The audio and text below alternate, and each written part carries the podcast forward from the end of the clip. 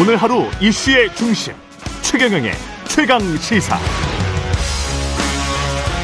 네, 윤석열 정부 출범 1주년 맞아 마련한 기획 릴레이 인터뷰 장차원을 만나다 오늘은 이주호 교육부 장관 아, 전화로 연결돼 있습니다. 안녕하세요.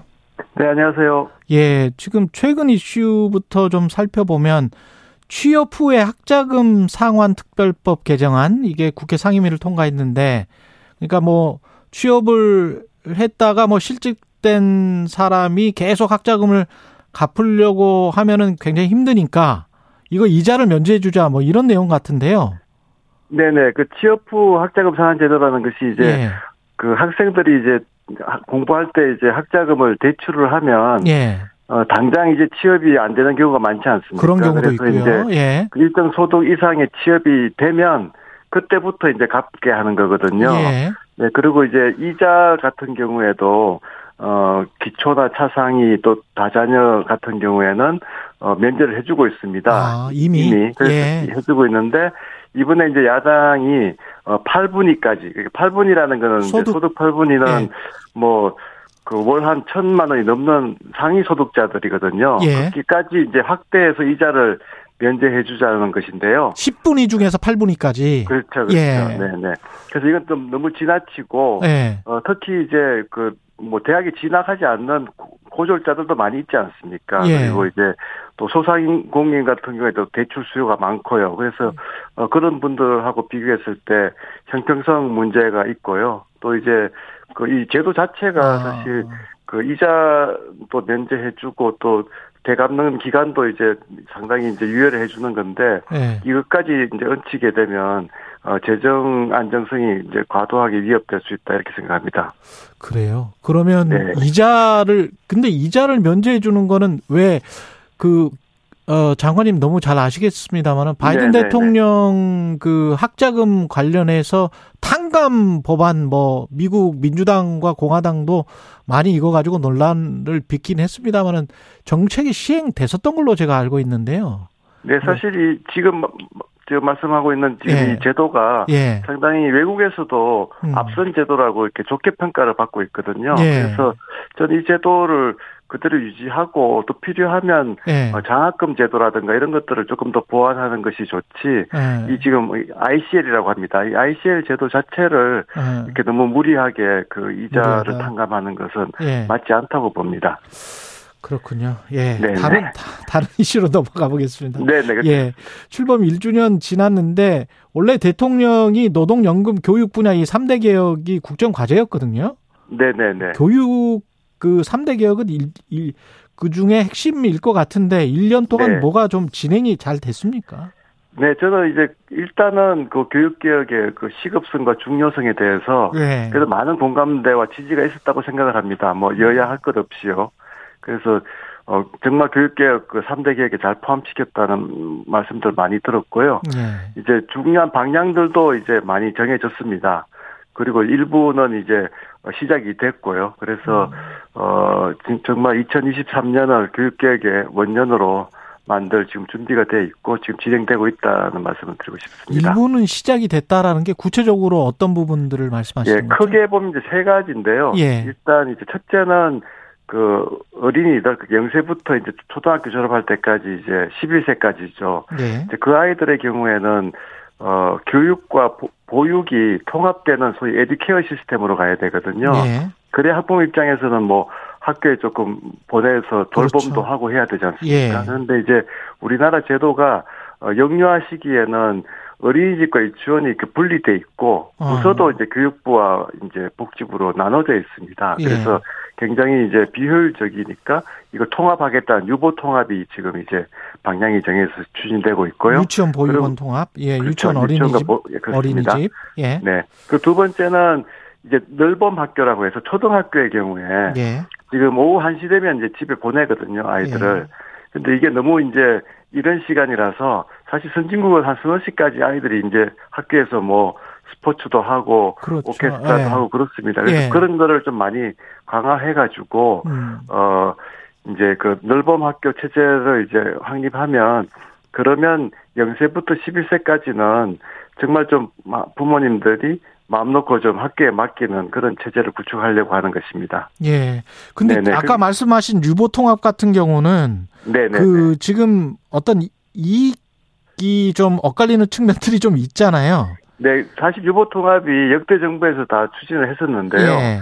그 저는 이제 이번 정부가 하는 수순이 맞다고 봅니다. 우리가 지금 하는 거는 예. 어, 부처 통합, 부처 일원화를 가장 먼저 시작했거든요. 아, 그래서 일어나부터? 지금 예. 예. 교육부와 복지부를 이제 복지부에 있는 사항을 다 이양해서 예.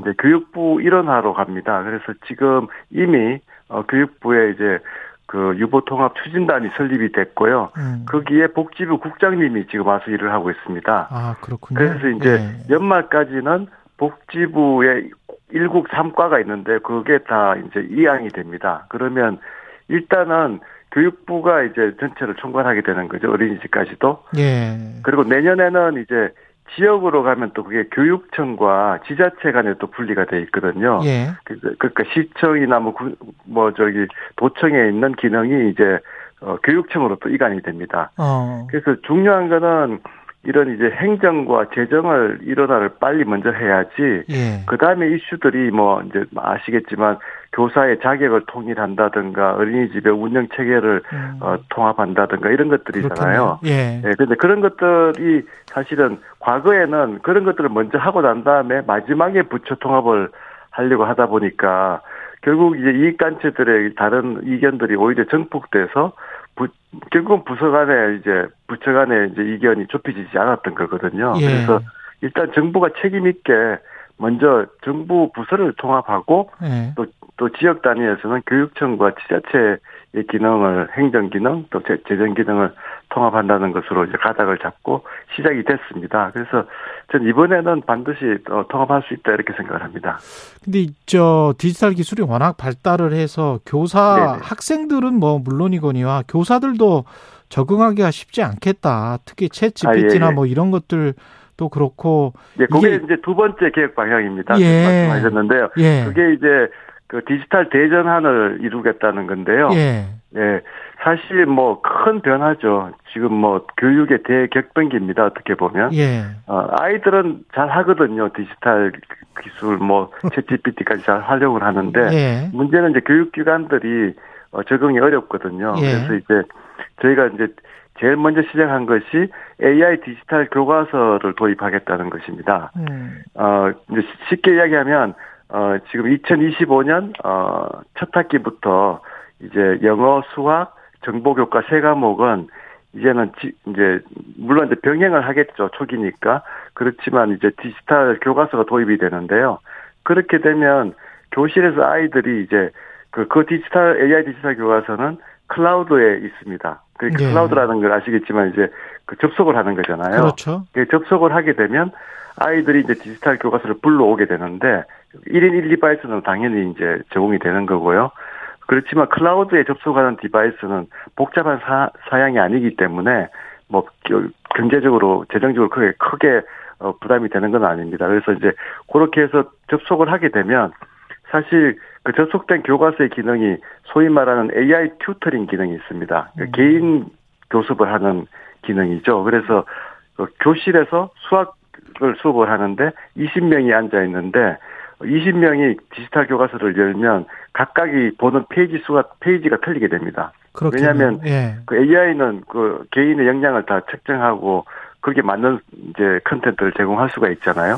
그렇게 되면 교실에서 음. 어 같은 한 교실이지만 수학 시간이다 그러면 수학을 사실은 아이들 수준이 다 틀리거든요. 그러면 예. 수준에 맞게 공부를 하게 되고 교사는 단순히 지식 전달은 이제 AI 그저 교과서가 있으니까 이제는 뭐 프로젝트라든가 아니면 뭐 활동을 한다든가 이런 식으로 해서 훨씬 더 이제 고차원적인 역량, 사회 정서적인 역량을 키울 수 있게 되는 거죠. 근데 제가 그 좀 우려되는 거는 장관님도 네네. 박사학위 받으실 때 그 인쇄물을 주로 보셨을 거 아니에요? 그렇죠, 그렇죠. 그렇죠. 네. 근데 그 인쇄물을 봤을 때 사람의 집중도와 너무 잘 아시겠지만 네네네. 디지털 화면을 봤을 때 사람의 집중도가 네네. 차이가 많이 나고 그 다음에 이게 하면 할수록 디지털 화면을 보면 볼수록 좀 학습 능력이랄지 좀 창의력이랄지 이런 것들이 떨어진 거 아니 떨어지는 거 아니냐라는 그런 우려 그런 네네. 네. 그런 것들도 좀 있지 않습니까? 이제 뭐 계속 문제 제기가 되고 또 해결이 예. 되고 하는 그 과정에 있습니다. 그래서 그래요. 예. 사실 예. 그 디지털 기술을 뭐 디지털 교과서를 도입할 때이 예. 교과서를 아이들이 하루 종일 봐라 그게 아니거든요. 아. 이 교과서는 하나의 수단이고 예. 이제 디지털 교과서만큼이나 중요한 거는 교사잖아요. 그렇죠. 예. 교사는 어, 디지털 교과서가 일종의 이제 AI 튜터 보조교사니까 예. 한 교실에 이제 보조교사 20명의 AI가 있는 게 되는 거잖아요. 그러면 예. 정말 인간 교사는 가장 인간적인 어, 부분에 집중을 할 수가 있는 거죠. 어. 아이들 한 명한 한 명을 멘토를 해준다거나 예. 또 이제 예를 들어서 수업 시간도 뭐 일주일에 3시간 하면 1시간은 완전히 아이들 뭐 야외에 데리고 나가서 이렇게 뛰어놀 수 있게도 한다거나 음. 활동을 한다거나 뭐 프로젝트를 한다거나 이렇게 하는 거거든요. 예. 그래서 이 AI 기술이라는 거는 어디까지나 보, 그 교사에 대한 보조 수단이고 음. 또 교육에 있어서 인간적인 역량을 키워주는 거에 있어서 하나의 보완적으로 지식 전달 부분을 워낙 잘하기 때문에 예. 그쪽을 이제 맡길 수가 있게 되는 거죠. 근데 카이스트도 뭐 이거 허용했다고 그러는 것 같은데 챗 GPT나 뭐 이런 것들을 교수님들이 네네네. 근데 이게 좀 어느 정도 성인 학생들하고 아이들하고 네네네. 이 공정성 문제랄지 여러 가지로 이 교재를 다루는 방법이 좀 다를 것 같은데 어떻게 보십니까? 예, 챗 GPT가 사실 뭐 그 답변 너무 잘하니까요. 예. 그러니까 이제 아이들이 그걸 그냥 뺏겨서 내면은 뭐 안 되죠. 그래서 이제 근데 그 이걸 못하게 하기보다는 예. 오히려 그걸 이제 거꾸로 뒤집어서 아이들한테 정답을 요구하는 수업이 아니고 또 음. 평가가 아니고 예. 아이들한테 좋은 질문을 해봐라 이렇게 할 수가 있는 거거든요. 그렇죠. 그래서 예. 이제 카이스트 총장님도 이제 계속 그 얘기를 하시고 예. 또 카이스트에서도 이제 질문왕 제도를 도입했다고 하시더라고요. 그래서 예, 예. 그런 거는 이제 굉장히 전향적인 이제 수업의 변화죠. 그러니까 그리고 이 아이들이 결국은 이제 사회에 나가서 음. 챗GPT를 활용해서 일을 하게 되지 않겠습니까? 그렇죠. 그러면 그 챗GPT를 무조건 사용하지 못하게 하는 것보다는 예. 이거를 활용해서 얼마나 창의적인 어뭐 문제 해결을 하고 이런 것들에 대한 훈련을 시키는 게 진정한 교육이니까요. 예. 교육이 정말 대격변을 하고 있다 이렇게 보시면 될 것 같습니다. 그 상업화의 문제도 그 어떤 질문을 하는가에 따라서 그 사람의 마음이 이제 다 투영이 돼 버리니까 그게 나중에 데이터로 집적이 되면 곤란해질 수도 있을 것 같아가지고 여러 가지 뭐 미래 예. 학자들이 연구하는 예. 것들이 있고 또그 활발하게 토론되고 있습니다. 그래서 예. 우리가 워낙 이제 해외에서도 인정을 받는 것이 이제 IT 강국이고 기술 강국이잖아요. 예. 또 교육 강국이기도 하고요. 그래서 예. 오히려 전문가들 만나면 어 정말 한국에서 이런 솔루션들을 좀 적극적으로 좀 제시해 주기를 기대를 하거든요. 예. 도입도 좀 적극적으로 하고. 예. 그래서 저는 오히려 지금 이 이런 큰 변화 교육의 대격변기가 음. 한국이 정말 진정한 교육의 최고 강국 또 폴스트 무버로 어, 음. 대전환을 할 수 있는 어, 기회이기도 하다 이렇게 생각을 합니다. 예. 그리고 의대 정원을 지금 늘리기로 결정을 한 거죠? 어 의대는 뭐 말씀하셨듯이 지금 정원이 돼야 된다고 저는 생각을 합니다. 왜냐하면 늘려야 된다. 지금 예, 예. 저기 어 지역 격차가 있고요. 의료 예. 서비스에 예. 큰 문제가 되고 있고 또 미래로 보면 바이오 헬스 분야의 그 저 그 육성을 위해서도 사실은 늘 필요성이 계속 제기돼 왔거든요. 예. 지금 의과대학 같은 경우에는 지금 신설이 안 된, 지금 1999년에 마지막 의과대학이 허가가 되었으니까요. 예. 사실 2000년대 들어와서 하나도 신설되지 못했습니다. 그래서 음. 이런 이제 문제가 있기 때문에 지금 사회적 논의가 또 활발하게 진행되고 있고, 그래서 이런 걸 통해 가지고 어, 좀 잘, 그, 합리적으로 결정이 되었으면 합니다. 근데 그, 이런 우려도 있는 것 같습니다. 과거에 우리 산업화 시대 거치면서 기계과가 아주 사람들이, 인재들이 모였고, 네, 전기과 네. 쪽에 또 전기공학과 쪽에 가서 반도체가 융성이 됐고 근데 그 네, 다음에 이제 없어지고 전부 다 의대 간단 말이죠. 공부 잘하는 학생들이. 근데 또 이제 의대 정원을 늘려주면 진짜 이제 국가 산업에 필요한 공대생들이 오히려 더 줄어드는 거 아닌가 그런. 그래서 이제 첨단 예. 분야 인재 정원도 지금 계속 늘리고 있지 않습니까? 이번 예. 정부 들어와서 막뭐 반도체라든가. 예. 그래서 이제 결국 이제 그 대학의 경우에는 좀 그 사실 의대라는 것도 어떻게 보면 이제 정말 이제 그 AI 기술이 이제 발전을 하게 되면 음. 어 환자 진단을 AI가 정말 완벽하게 하거든요, 사실은요. 그래서 미래에 정말 필요한 인재들이 어떤 인재인지에 대해서는 예. 어 정말 좀 그 개방된 시스템으로 인재를 양성해야 된다고 생각을 합니다. 그렇죠. 또 아이들이 예. 선택을 하게 해야 되고요. 그래서 예.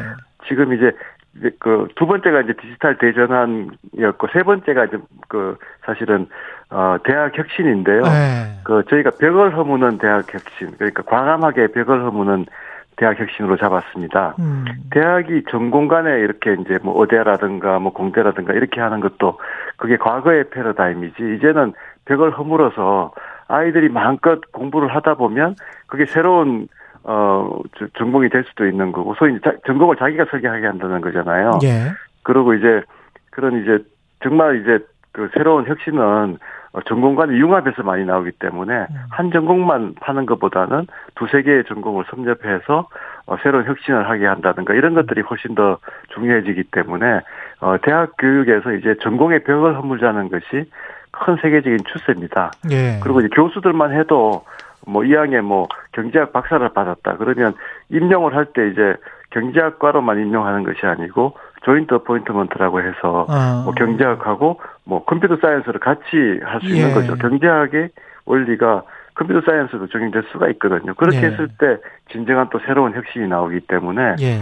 지금은 대학이 이제는 어 연구하고 교육하고 하는 곳이었지만 이제는 혁신의 허브가 돼야 되거든요. 음. 이제 미국이 사실은 이제 세계의 이런 혁신을 리드하는 가장 큰 원동력은 대학에 있지 않습니까? 네. 그래서 대학의 그 벽을 허물어서 혁신의 허브로 만드는 것이 세 번째 큰 교육개혁의 방향입니다. 그리고 마지막으로 야간 로스쿨 관련해서는 지금 도입을 검토 중이신 건가요? 네, 지금 이제 연구 지금 용역을 맡겨 놓은 상태고요. 예. 그 관련 단체들이 이제 검토하고 있습니다. 그래서 음. 사실 야간 로스쿨은 이제 직장인들의 또 수요가 많이 있지 않습니까? 그렇죠. 그래서 예. 그런 부분들을 수용하기 위해서 지금 연구 단계에 있다는 말씀을 드리겠습니다. 연구 단계에 있다. 그 합격률은 네네. 만약에 도입을 하더라도 합격률이 그대로 뭐 한 60%다 70%다 이러면 아무래도 변호사 수는 더 많아지겠네요. 네, 그 부분까지도 다 함께 아마 검토하고. 있는 것으로 알고 있습니다. 네. 그래요. 예. 네, 네. 말씀하시기가 좀 곤란한 것 같은데. 예. 마지막으로 한 가지만 더 여쭤볼게요. 지금 네네네. 네, 네. 수능 관련해서는 이과생들이 좀 유리하다. 아무래도 미적분이나 기하를 배우니까. 네네네. 그래서 이과생들이 문과에 지원하고 뭐 이래서 문과생들이 상대적으로 불리하다. 이거는 어떻게 개선이 돼야 된다고 보세요? 아니면 어떻게 보십니까? 네, 그것도 이제 큰 계획 방향에서 보면 예. 이제 벽을 허무는 거죠. 사실 문이과의 벽은 이제 고등학교까지는 이미 허물어져 있거든요. 예. 그래서 실제로 이제 고등학교는 문이과 구분을 옛날 우리처럼 하고 있지 않습니다. 그런데 음. 이제 수능 제도가 선택 과목이 있고 이렇게 좀 복잡하게 돼 있으면서 예. 조금 이제 문제가 생겼거든요. 예. 그래서 이제 소위 이제 통합 수능 체제가 지금 두 번 치르고 있고 이제 세 이제 앞으로 치를 때는 좀 그 부분이 워낙 이제 문제 제기가 됐기 때문에 대학 당국이나 뭐 또 수능을 어 이제 출제하는 당국에서 이제 좀 계속 그 문제 해결을 위해서 노력을 하고 있고요. 음. 근본적인 해법은 이제 만약에 대학에 전공벽이 허물어지면 이그 학생을 모집할 때도 사실은 이제 무전공으로 모집할 대학들이 많아질 거거든요. 예. 그렇게 되면 어 이제 근본적으로 그 문제가 해소되겠죠. 네. 그리고 마지막으로 그 간호조무사 학력 제한 철폐 요거는 네, 어, 네, 네, 교육부는 반대한다는 언론 기사가 있더라고요.